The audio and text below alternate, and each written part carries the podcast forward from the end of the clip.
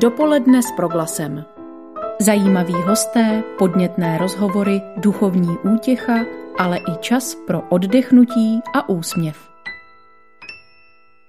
Začíná páteční dopoledne s proglasem, u kterého vás na sklonku prázdnin vítá a příjemný poslech přeje Filip Braindl. Ve společnosti v posledních dnech stále častěji zaznívá otázka, jak se na vývoji situace kolem koronaviru podepíše blížící se podzim a návrat dětí do školních lavic. Na to, co od nadcházejících týdnů a měsíců můžeme vzhledem k šíření onemocnění COVID-19 očekávat, se budu v následující půlhodině ptát přednosty kliniky infekčních chorob z fakultní nemocnice Brno, profesora Petra Husy. Dobrý den, pane profesore, vítejte u nás v Proglasu. Dobrý den. Čím víc o koronaviru víme, tím více víme, že toho moc nevíme. To jsou slova českoamerického virologa Karla Rašky z nedávného rozhovoru pro Český rozhlas. Je to i váš pohled na skutečnost? Já si myslím, že to naprosto vystižné. Skutečně víme to o koronaviru poměrně hodně. Asi nikoho nenapadlo před nějakým půl rokem, že to bude náš nějaký nepřítel, protože jsou to viry, které se běžně vyskytují u zvířat, přenášejí se občas na člověka, ale že to způsobí takovouhle světovou pandemii, to jsme asi nikdo nečekali. Já osobně považuji za obrovský úspěch to, že ten virus byl tak brzo identifikován, že e, bylo možné začít vyrábět e, vakcíny proti němu a že už se blíží e, k nějakému komerčnímu použití těch vakcín, že se objevují některé léky, které se zdají být účinné, ale zase na druhé straně ten virus stále překvapuje a myslím si, že celá řada takových těch odhadů odborníků o tom, kdy přijde nový vzestup tedy případů nebo jak se ten virus bude chovat, nebo jak bude interferovat s viry chřipky třeba, tak jsou všechno odhady, které nemají žádný zatím eh, opodstatnění v nějaké medicíně založené na důkazech, protože tyto údaje prostě nejsou.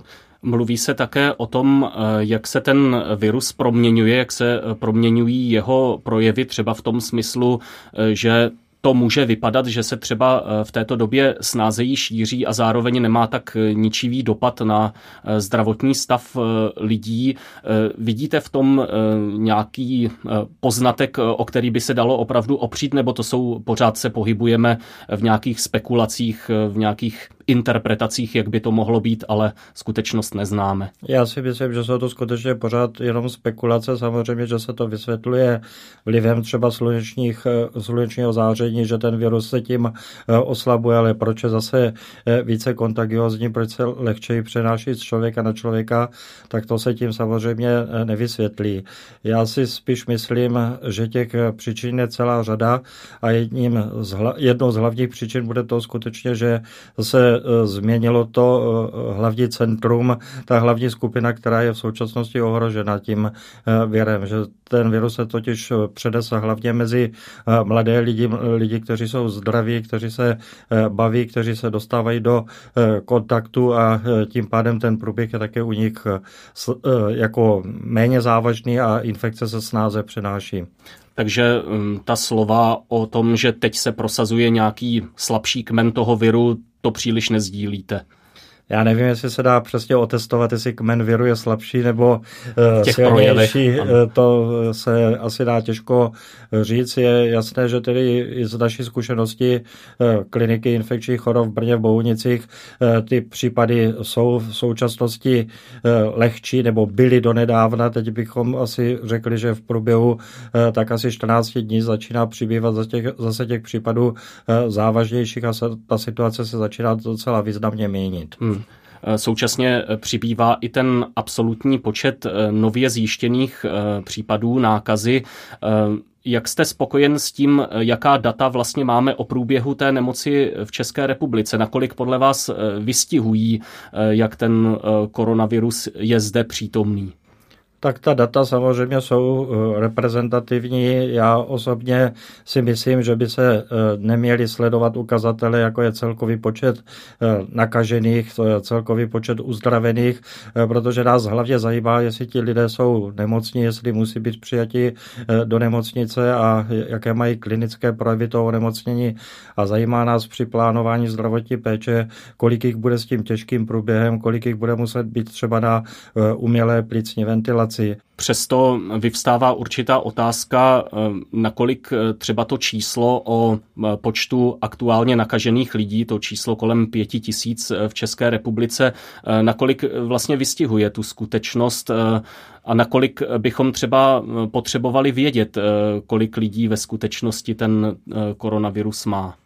Já si skutečně myslím, že toto číslo by nás ani moc zajímat nemělo, protože eh, nás by měla zajímat spíše dynamika, kolik jich přibývá. To si myslím, že je důležité, aby jsme věděli, v jaké fázi eh, té epidemie jsme.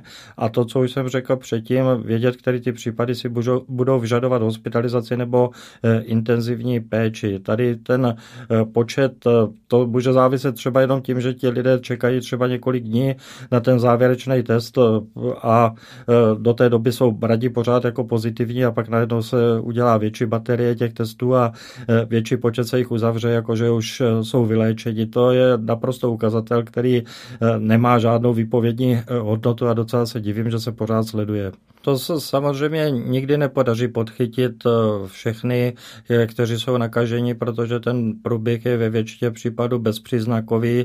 To znamená, že těch lidí se infikuje daleko více, než je potom prokázáno. Osobně si myslím, že to není žádná chyba, že to ten zdravotní systém prostě eh, nechytne, protože tyto lidé nevyžadují žádnou péči. Hmm. Eh, bohužel se ukazuje, eh, že ta imunita po té prodělané infekci asi nebude dlouhodobá. Byly popsány už případy zatím ojedinělé reinfekcí jasně dokumentovaných, že ty lidé se infikovali opakovaně. znovu opakovaně. Hmm. To všechno ukazuje, že prostě nějaký aktivní vyhledávání tady těchto pacientů, eh, jestli eh, kolik procento nebo promile eh, obyvatelstva prodělalo koronavirovou infekci, ztrácí docela smysl. Chápu, že se to ze začátku dělalo, protože byla taková snaha, myslelo se, že čím více lidí bude promořených těmito bezpříznakovými průběhy, tak ti to budou vlastně z vody a nebudou moc se infikovat a nebudou přinášet žádný problém. Teď to tak ukazuje se, že to tak nebude Eh, tak eh, se eh, domnívám, že to bude tak zajímavé pro nějaké vědecké publikace, až budeme mít všichni na to čas a budeme mít jiné starosti, než teďka se denně bojovat s tou infekcí, takže to bude takový pro také epidemiologické studie, ne pro běžnou denní praxi. Hmm. Pro tu běžnou denní praxi, jak o ní mluvíte, pro ten boj s tou epidemií, vnímáte nějaké poznatky, které už od toho března, od toho února Eh, dokázali rozlišit, eh, kdo je třeba z hlediska přenosu té infekce rizikový, kdo je naopak eh, rizikový jako příjemce toho koronaviru. Daří se tohle nějakým způsobem zpřesňovat, třeba v tom smyslu, na začátku se mluvilo o seniorech jako takových, jako o rizikové skupině. Jsou teď ty poznatky přesnější? Ty poznatky se strašně eh, rychle vyvíjejí a eh, názory, které vypadaly, že jsou nespochybnitelné, třeba už eh, za týden nebo za 14 dní neplatí. Takže třeba v počátcích se říkalo, že pacienti, kteří mají asymptomatické ten bezpříznakový průběh, tak představují stejné riziko jako pacienti, kteří mají vyznačené klinické projevy toho onemocnění. Teď se zase říká, že v podstatě tím, že mají ten průběh bezpříznakový, tak to ukazuje, že ta jejich imunita je dobrá, že tu infekci dostane pod kontrolu a že nepředstavují takové eh, riziko.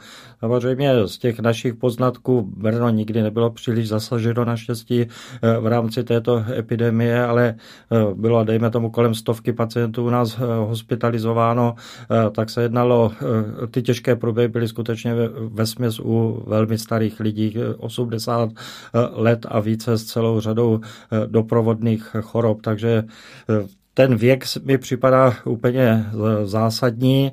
Je docela zajímavé, že samozřejmě lidé, kteří eh, mají třeba nějakou léčbu, která snižuje imunitu, nebo mají onemocnění, které se považuje eh, za onemocnění, které snižuje imunitu, tak se více bojí, ale zatím se tak, toto jasně nikde neprokázalo, že by to tak bylo. Ona celá řada těch těžkých průběhů je spíš potom dána takovou přehnanou imunitní eh, reakci na ten virus a ta imunitní reakce způsobí více škody než ta samotná virová infekce. Takže je tam plno eh, nejasností a protože takový obrovská poptávka společenská, politická a eh, všechna po těch datech, eh, tak jsou zveřejňována i data, která nejsou zcela úplně ověřená a dost to často mate i odborníky na tož lajky. Když jste zmínil ta data, eh, jedním eh, z těch čísel, která se udávají, je také počet eh, provedených testů. Zeptám se vás, jak se díváte vlastně na potřebnost toho testování, kam by se měla směřovat a v čem by vlastně měla hlavně pomáhat ta informace vyplývající z toho testování? Já od začátku tady té epidemie s nadsázkou tvrdím, že je to první infekční nemoc, kterou si myslíme, že porazíme testováním, že všechny infekční eh, choroby se v minulosti porazily očkováním. V případě současnosti třeba chronické žloutenky typu C, tak to vypadá, že třeba porazíme účinnou léčbou, ale u testováním si nikdy nepamatuji, eh, že by nějaká infekční choroba se dala porazit a eh, byla poražená. Samozřejmě ty výsledky těch testů ve vztahu k počtu vyšetření, ve vztahu k tomu, kdo je testován, tak je potřeba to dávat vždycky dohromady dohromady, protože samozřejmě nemůžeme říct, že najednou je 10% pozitivní, když v rámci toho testování v daném centru jsou třeba kontrolováni pacienti, o kterých už se vědělo, nebo je tam eh, jasná epidemiologická souvislost a zase na druhé straně, eh, že tam bude nulové procento, pokud se budou testovat lidé, eh, kteří pojedou někam do zahraničí, kde v té době to bude zrovna nějaká, nějaká podmínka. Samozřejmě já bych pořád testoval jenom lidi, kteří jsou symptomatičtí, kteří kteří mají nějaké klinické projevy toho eh, onemocnění, nějaké tedy testování desítek tisíc lidí, kteří jsou úplně bezpříznakoví, nepovažují eh, za účelné a samozřejmě eh, pak je důležité ty lidi, kteří přicházejí do kontaktu skutečně s těmi osobami ohroženými, jako je třeba v těch domovech důchodců, v sociálních zařízeních a podobně, tak tam je to asi bez, tedy jasné. To říká přednosta kliniky infekčních chorob z fakultní nemocnice Brno, profesor Petr Husa, který je hostem dopoledne s proglasem. Než se spolu budeme věnovat určitému výhledu do blízké budoucnosti, poslechněte si, jak se na nadcházející školní rok s ohledem na protikoronavirová opatření připravují v jedné z brněnských církevních škol. Před rokem se v Brně otevřela nová církevní škola Filipka, zřizovaná Českobratrskou církví evangelickou. Když tehdy před 12 měsíci usedali do školních lavic ve Filipce první žáci, asi nikdo netušil, že nadcházející školní rok bude kvůli pandemii koronaviru poměrně nestandardní. O tom, jak se nová základní škola vyrovnala s přeznovým uzavřením škol a jak se připravuje na nadcházející školní rok, se budu teď bavit s ředitelkou základní církevní školy Filipka Ruth Konvalinkovou, kterou vítám u nás ve studiu. Dobrý den. Dobrý den. Tak já bych se vás zeptala právě na to, jak jste ten svůj první rok, který právě kvůli uzavření škol byl dost neobvyklý, prožili. Bylo třeba pro vás výhodou to, že jste nová škola, a nebo vám to celou situaci ještě zhoršilo? Tak ten školní rok pro nás byl velmi nestandardní, nejen díky těm událostem od 11. března, ale samozřejmě i ten start byl složitý a nestandardní, takže jsme byli vlastně zvyklí na to, že se věci pořád nějak vyvíjí a mění a celý ten školní rok, který byl velké dobrodružství. Řekla bych, že výhodu určitou oproti klasickým školám, které prostě jedou od nepaměti, jsme měli, protože e, jednak jsme teda byli určitě adaptabilnější, jednak jsme zvyklí a intenzivně usilujeme o to, abychom věnovali dětem individuální péči, takže když potom nastala ta situace, že jsme je museli učit dálkově, tak jsme zas až tak velkou změnu v tomhle přístupu udělat nemuseli a pouze jsme teda hledali nové technické možnosti.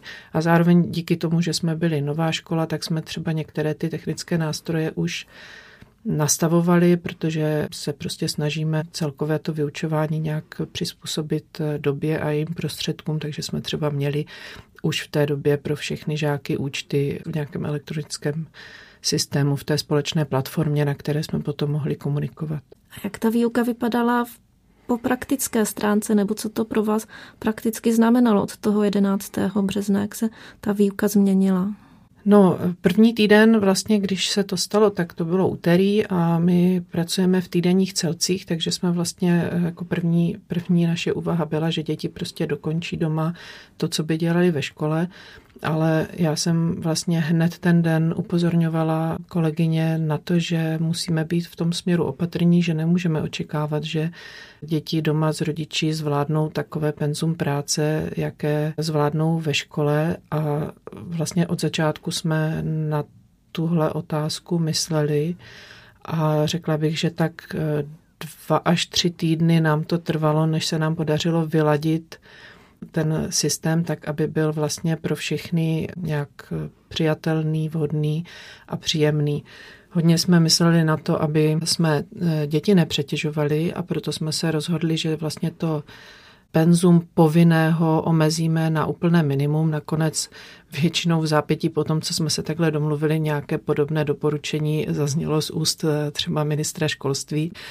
Takže jsme úplně omezili to, co děti museli splnit povinně. Ty úkoly dostávali eh, zadané elektronicky a taky je elektronicky odevzdávali na té společné platformě ale doplnili jsme to takovou eh, velmi širokou nabídkou různorodých dalších úkolů, kde jsme se zaměřovali na to, aby právě si z toho mohl každý vybrat, co chce, aby to byly úkoly jak intelektuální, tak různě tvořivé, úkoly, které ty děti mohou plnit sami, samostatně, v nějakých výukových portálech nebo nebo i nějaké prostě úkoly, které mohly plnit eh, dohromady s rodinou, protože jsme zjistili, že opravdu eh, možnosti těch rodin byly velmi rozmanité, přestože jsme měli jenom 40 eh, dětí v té době, tak eh, ta pestrost toho, co, co ty rodiny chtěli a mohli, byla vlastně docela bohatá, protože někde je těch dětí víc, někde je eh, dětí mí, někde je maminka na mateřské a velmi jí jako udělá radost, že se prostě do něčeho zapojí.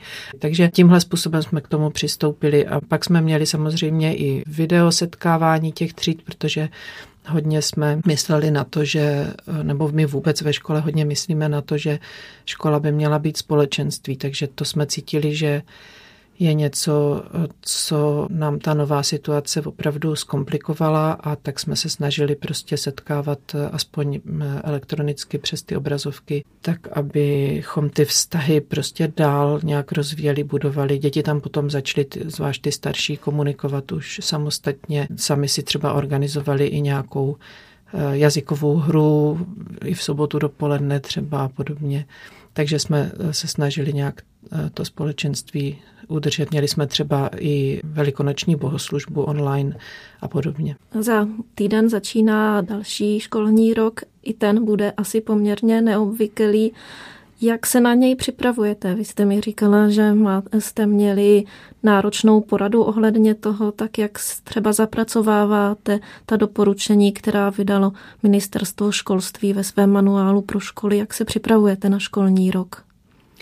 Tak eh, řekla bych, že tam jsou dvě hlediska, taky ty přílohy dopisu pana ministra byly dvě. Jedna je doporučení České školní inspekce a ta míří vlastně eh, Tohle doporučení míří k tomu, aby školy nějakým způsobem pracovaly s tím deficitem, který vznikl v důsledku eh, toho zavření škol jarního. A tam se myslí hlavně na to, abychom nějak zmapovali, jak na tom jednotlivé děti jsou a eh, zároveň i jako plánovali, jak teda dohnat to, co se zameškalo. A je tam i doporučení, že to dohánění má být v nějaké přiměřené míře, že zase máme prostě rozumně zvážit, co jsou opravdu jako důležité věci a být schopní i třeba od některých věcí upustit nebo je přesunout na pozdější dobu. Takže to je ta otázka toho pedagogického procesu. No a pak je ten druhý manuál, který se týká zase těch eh, organizačních a hygienických opatření, tam bych řekla, že pro nás je nejbolestivější to, že nemáme vlastně do školy pokud možno vpouštět cizí osoby, včetně rodičů. Takže eh, to, co my jsme měli zavedeno v loni, že rodiče zcela svobodně přicházeli do školy, byli tam vítaní a naopak jsme cenili, když se třeba šli s dětma podívat do třídy na jejich práci, do toho portfolia nahlédnout a, a, a tak dál, tak tohle to prostě teď dělat nemůžeme, takže tam opravdu přemýšlíme, jak si to, jak to prostě nějak kompenzovat a je, je to v procesu. Na závěr našeho rozhovoru se vás ještě zeptám, jestli třeba ze strany rodičů nebo i žáků cítíte nějaké obavy z toho nadcházejícího školního roku. Zatím takové signály nemám. A já myslím, že to jaro ukázalo, že jsme to zvládli ke spokojenosti všech v podstatě. Takže jestli jsou tam obavy, tak mezi učiteli ohledně jednoho našeho žáčka, který bohužel se tam prostě nepodařilo navázat vůbec žádnou spolupráci s rodinou, takže tam se bojíme, jak, jak na tom bude, ale jinak se zdá, že do toho všichni jdeme nějak s otevřeným hledím tak to říká o nadcházejícím školním roku, který bude s velkou pravděpodobností ovlivňovat i šíření koronaviru. Ředitelka základní církevní školy Filipka Ruth Konvalinková. Já vám moc děkuji za rozhovor a za to, že jste si udělala na rádio Proglas čas a přeji, ať se ten školní rok i navzdory koronaviru vydaří. Děkuji. Já moc děkuji za pozvání. Dopoledne s Proglasem. Posloucháte páteční dopoledne s proglasem, ve kterém dnes hovoříme s přednostou kliniky infekčních chorob fakultní nemocnice Brno Petrem Husou o tom, co od eh, té koronavirové epidemie můžeme očekávat v blízké budoucnosti. Eh, teď zazněl rozhovor ze školního prostředí eh, školní rok a vůbec školní provoz lze asi z hlediska jakékoliv epidemie brát jako určité rizikové místo. Lze to tak říci. Určitě samozřejmě základním eh, takovým principem je, čím více lidí se dostane eh, do kontaktu, tak tím je větší pravděpodobnost, že některý z nich bude virus vylučovat a tím pádem eh, může nakazit ostatní lidi. To je samozřejmě teorie, ale my nemůžeme do nekonečna prostě lidi izolovat, nechávat je doma. Myslím si, že ta data, která máme už nyní nám ukazují, že ten průběh ve většině případů tak skutečně dramaticky není a že je je možné podstoupit eh, to riziko a eh, prostě eh, posílat ty děti do větších kolektivů a tedy vystavovat je samozřejmě určitě většímu nebezpečí toho, že se mohou infikovat. Chápu ty obavy, ale všichni denně podstupujeme nějaká zdravotní rizika, prostě je, potřeba podstoupit i toto riziko. Myslím si, že to nelze úplně se tomu vyhnout. Mluví se také o tom, že s přicházejícím podzimem eh, se projeví ještě jeden rizikový faktor a to jsou ta sezónní respirační onemocnění. Eh, jak se díváte na tohle a mm, souhlasíte třeba s tím, že bude eh, v té fázi velmi důležité, aby se vůbec zvládalo rozlišovat, co ten kašlající, kýchající člověk má? No, hlavně by mělo být základním principem to, že by se lidé měli očkovat proti chřipce, protože samozřejmě ta vakcinace je velice účinná a je velice smutné, když i lékaři třeba eh, často eh, šíří ten názor, že ta vakcinace je neúčinná nebo dokonce škodlivá. To samozřejmě není žádná eh, pravda. Pokud se nám podaří tímto způsobem dostat skutečnou chřipku, samozřejmě ty ostatní respirační infekce nelze tímto způsobem ovlivnit pod kontrolu, tak to bude, bude dobře. Myslím si, že každý, kdo měl někdy skutečnou chřipku a ví, že se půl hodiny připravuje na to, jestli se má otočit z pravého boku na levý, eh, tak eh, určitě nebude za chřipku vydávat to, že si párkrát zakašle a eh, nebo bude mít teplotu 37,1 nebo bude mít rýmu, že to samozřejmě určitě chřipka není. Je to složitý a asi samozřejmě musíme se na to připravit, ale nechal bych to na postupném vývoji, jak se to bude vyvíjet, protože nikdo nic nevíme, nikdo s tím nemá v podstatě zkušenosti s touto infekcí a je potřeba eh, to prostě brát krok po kroku a ne eh, daleko sáhle eh, tedy se připravovat přes etapy, co se stane za 14 dní, co se stane za měsíc, co se stane za dva měsíce. Každopádně tedy jako vhodný preventivní krok doporučujete to očkování proti chřipce, tak jako i Karel Raška, který řekl, že má poznatky, že se daří v poslední době tou vakcínou vlastně identifikovat ten aktivní chřipkový kmen, který pak může udeřit, takže ta vakcína je velmi účinná. Samozřejmě očkuji sebe a celou rodinu mnoho let. Rozhodně jediný nebezpečí, co je, že to bude neúčinné, že to očkování, ale eh, že by byly nějaké nežádoucí účinky, jak se tak velice často eh, zdůrazňuje a zveličuje, to si skutečně myslím, že na to nejsou žádná data. Eh, probíhá také eh, vývoj eh, očkovací vakcíny vůči tomu koronaviru a už se objevují různé zprávy o probíhajících testech nějaké vyvinuté látky a podobně. Jste v tomto směru optimistou, že by v dohledné době mohla nějaká účinná látka být?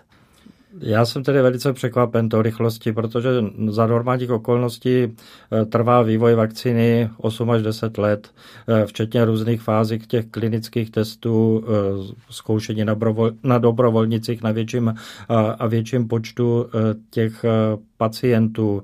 Samozřejmě je skutečně veliká objednávka eh, ze všech stran, aby se ta vakcina udělala eh, rychle. Eh, mám trochu strach, že ta třeba ta, původní, ta první vakcina nebude úplně účinná nebo nebude úplně perfektní, protože nemohla projít všemi těmi fázemi. Ona projde, ale ve zkrácené míře a na menším počtu těch, těch probandů, takže si myslím, že v tom je určité nebezpečí, že se muselo hrozně rychle rychle eh, spěchat.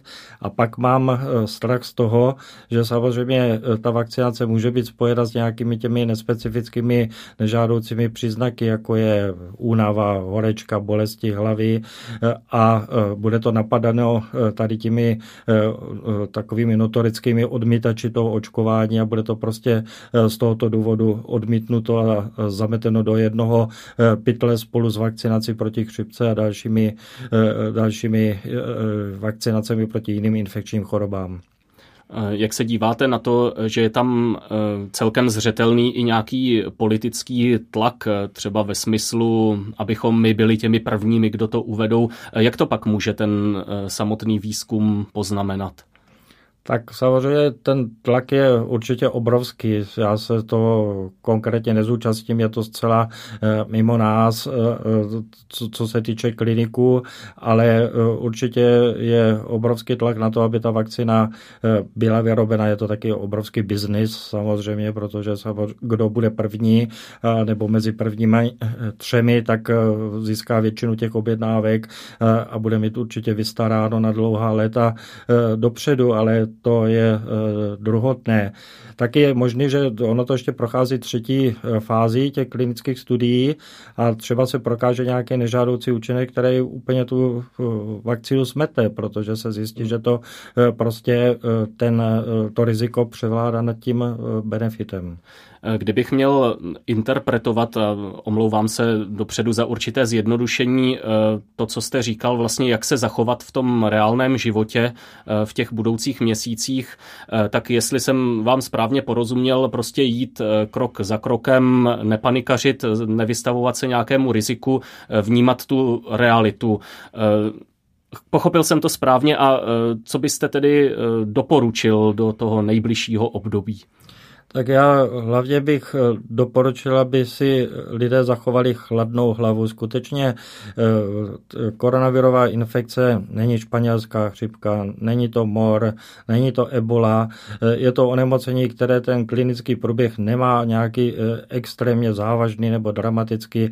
Co je závažné, je teda ta skutečně vysoká kontagiozita, že se najednou nakazí velký počet lidí a potom ta obrovská publikace publicita, která je tomu věnována od začátku té eh, pandemie, kde v podstatě eh, většina populace světové je, eh, je denně masírována vlastně médií s informacemi o vývoji tohoto onemocnění a strachem z něho.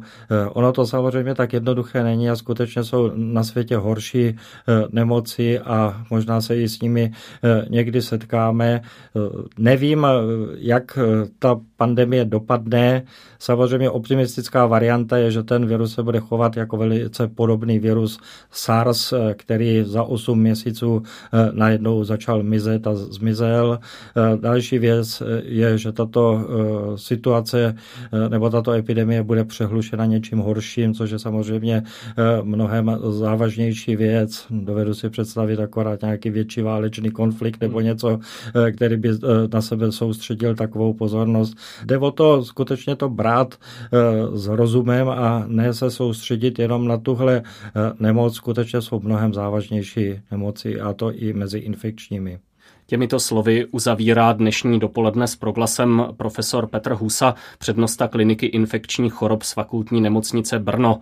Děkuji za váš čas, který jste věnoval posluchačům proglasu. Mějte se hezky, ať se vám daří. Naschledanou. Já děkuji za pozvání. A od mikrofonu se loučí a příjemný zbytek dne přeje Filip Braindl. Dopoledne s proglasem. Každý všední den mezi devátou a desátou jsme v tom s vámi už 25 let.